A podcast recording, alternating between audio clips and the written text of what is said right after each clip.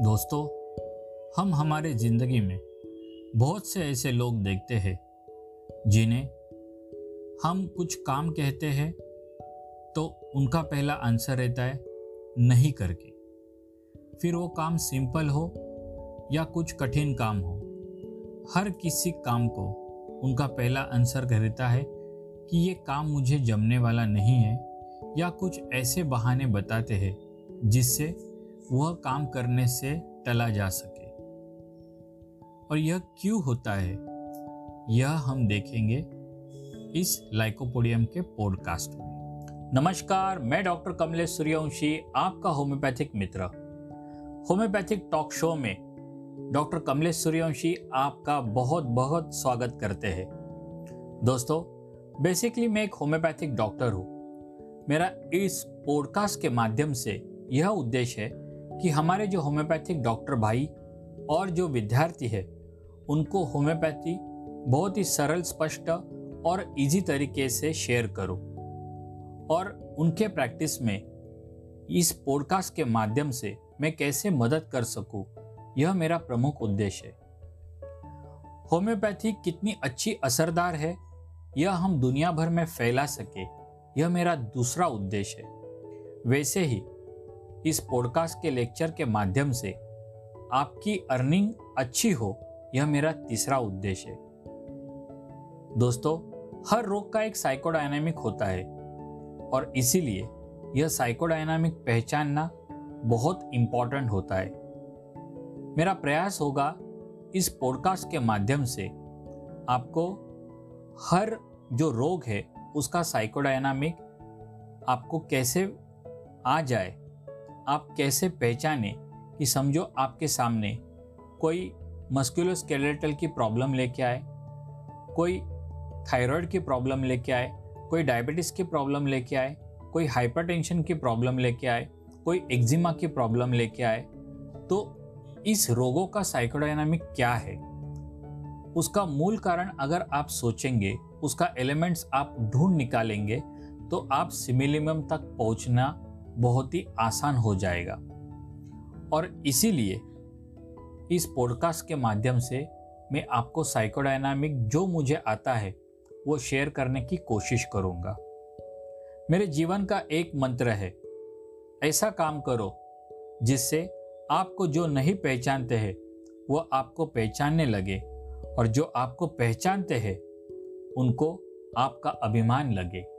बहुत ही आत्मविश्वास की कमी रहने वाला आदमी, लेकिन उतना ही खुद को शक्तिशाली, आत्मविश्वास से भरा हुआ यह दिखाने वाली व्यक्ति, यानी लाइकोपोडियम। इस रेमेडी के जो लोग होते हैं, उनका खुद के कॉन्फिडेंस पे या उनकी जो क्षमता है, उनके ऊपर ही भरोसा होता नहीं है। और इसीलिए कोई भी चीज़ उनको करनी है तो उनको एक डर सा उनके मन में होता है। इसलिए बहुत बार कोई भी काम इनको कहे तो पहले उसको ये ना कहते हैं। इनके मुँह से पहले हाँ करके आता ही नहीं।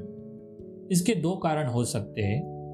एक तो उनका लो कॉन्फिडेंस और सेकंड इनको ऐसे लगता है कि अगर मैंने वो काम ठीक से नहीं किया तो फिर मेरा सामाजिक स्तर जो अभी है, वह नीचे आ जाएगा।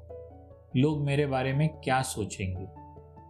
और इस सामाजिक स्थान को लेके इनके मन में बहुत ही डर होता है। और इसीलिए अगर इनको जिस चीज़ में आत्मविश्वास नहीं है, वह चीज़ करने में यह पहली बार ना कहते हैं। इसीलिए हम बहुत सारे लोग देखते हैं कि एक ही जॉब पे, एक ही पोजीशन में बहुत दिन तक वहाँ काम करते रहते हैं। अगर इनको फॉर्चुनेटली इनकी बढ़ोतरी भी हो गई, तभी भी ये प्रमोशन नहीं लेते हैं। क्योंकि उनको ऐसे डर लगता है कि अगर जो पोजीशन मुझे मिलने वाली है उस पोजीशन में मैंने अच्छा काम नहीं किया तो। यह उसकी एक सटल फियर होती है। यहाँ एक रूब्रिक है डिक्टेटोरियल पावर लव ऑफ़ यानी ये तो डिक्टेटोरियल है ही, इसके साथ ही उसको पावर का बहुत ही प्यार है। यह खुद को हुकुमशाह समझता है। और मेरे हाथ के नीचे जो लोग हैं, वो मेरी प्रजा है, या मेरी गुलाम है, ऐसे उसको हमेशा लगते रहता है।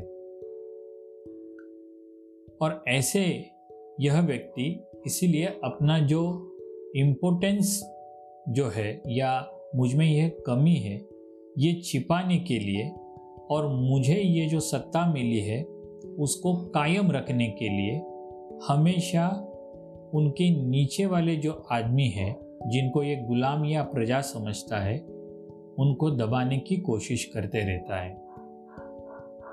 उनको बहुत ही तकलीफ़ देते रहता है। इसके पीछे उसकी वजह क्या होती है कि मुझसे कोई आगे ना बढ़े, या मेरी ऊपर वाली पोजीशन इसको ना मिले, और यही डर के कारण वह दूसरों का छल करते रहता है। इसीलिए अपने से जो बड़े हैं, बुज़ुर्ग है, या बुद्धि से श्रेष्ठ है, या फिजिकली बहुत मुझसे अच्छे है, या मेरे पद से इसका जो स्थान है, वो बहुत ऊँचा है। ऐसे लोगों से बात करते समय लाइकोपोडियम हमेशा हिचकिचाता है। इसके मन में एक डर होता है।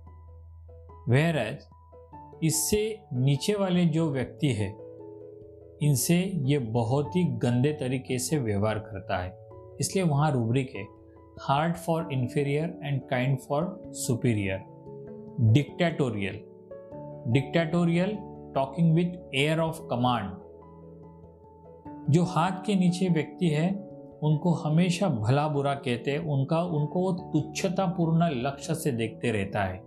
और इसीलिए वहाँ रूब्रिक है सेंसोरियस कॉन्टेम्चुअस और यही बात इनके घर में भी देखी जा सकती है।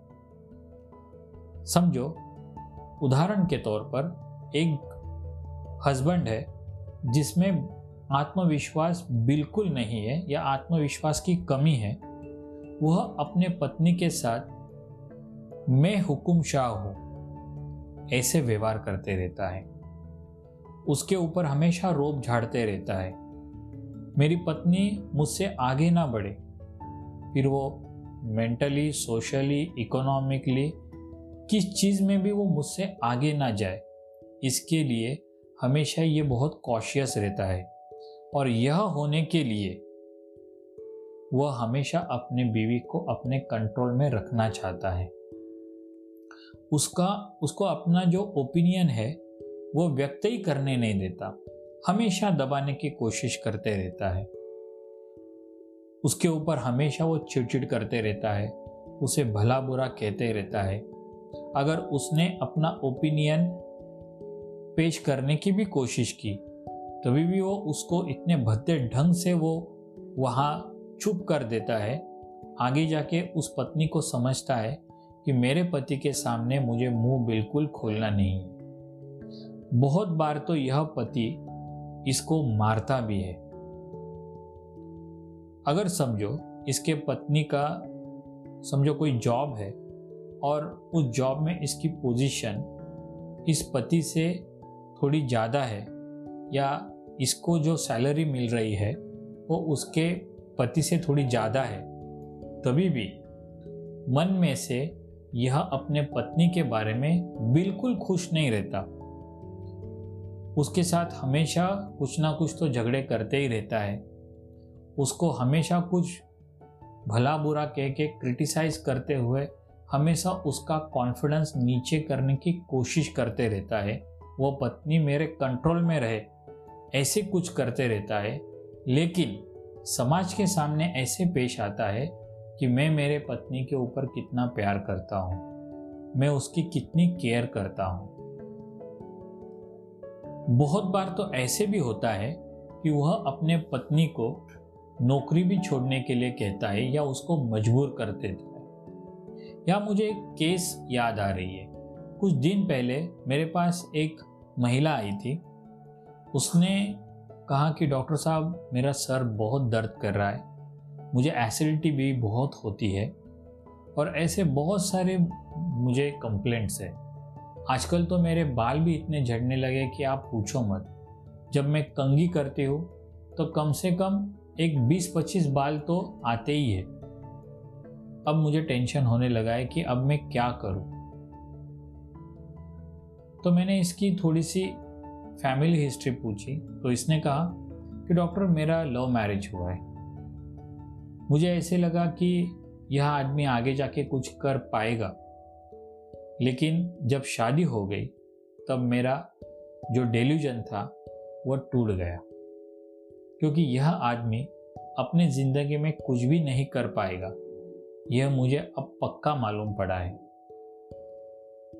यह घर में कुछ काम नहीं करता, न किसी जॉब पे जाता है। कोई इसको काम पे लगाए, इसीलिए मैं कहाँ सिफारिश करती हूँ तो वहाँ भी वह इंटरव्यू को जाता नहीं है। लेकिन घर में यह रोब झाड़ते रहता है। मुझे हमेशा क्रिटिसाइज करते रहता है। अगर घर चलाना है तो उसके लिए पैसे चाहिए। अगर यह नौकरी नहीं कर रहा है, कुछ काम धंधा नहीं कर रहा है तो मैंने सोचा कि मैं ही घर पे कुछ काम धंधा लाऊं और अपने घर का गुजारा करूँ। इसीलिए मैंने एक छोटा सा बिज़नेस स्टार्ट किया।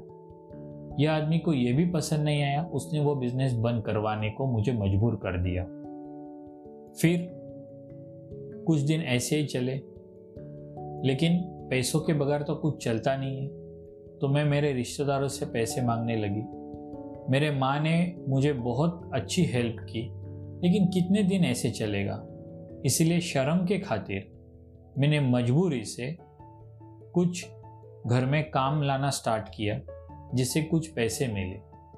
यह काम भी इस पति महाशय को पसंद नहीं है और उसने वह काम भी मुझे छोड़ने के लिए मजबूर कर दिया। इसको अगर कुछ कहे कि, भाई, तू कुछ कर तो इसको गुस्सा आ जाता है, इसका ईगो हर्ट हो जाता है, फिर ये खाना पीना छोड़ देता है, जाके बिस्तर पे लेट जाता है, फिर आप इसको बहुत बार मनाइए, इसके हाथ पैर पड़िए, तब फिर ये पति महाशय उठ जाते हैं। और फिर खाना वगैरह खाते हैं। लेकिन तभी भी ये अपने ईगो में रहते हैं। मेरे मैके वाले को भला बुरा कहते रहते हैं। इस पत्नी को मैंने तो जो उसकी दवा थी, वो दे दी।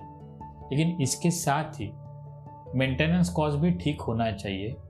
इसीलिए इस पति को मैंने लाइकोपोडियम प्रिस्क्राइब की। और फिर एक महीने के बाद यह जो महिला थी, उसके प्रॉब्लम्स तो चले गए।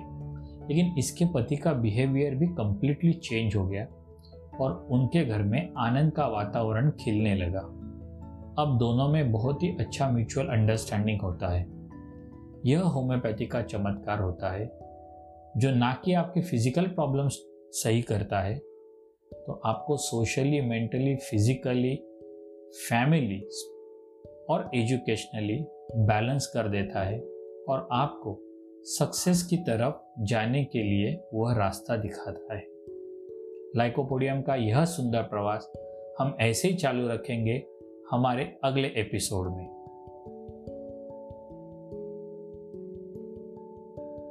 धन्यवाद धन्यवाद। आपने आपका बहुमूल्य समय निकाल के मुझे सुना, इसलिए मैं आपका मनपूर्वक आभारी हूँ।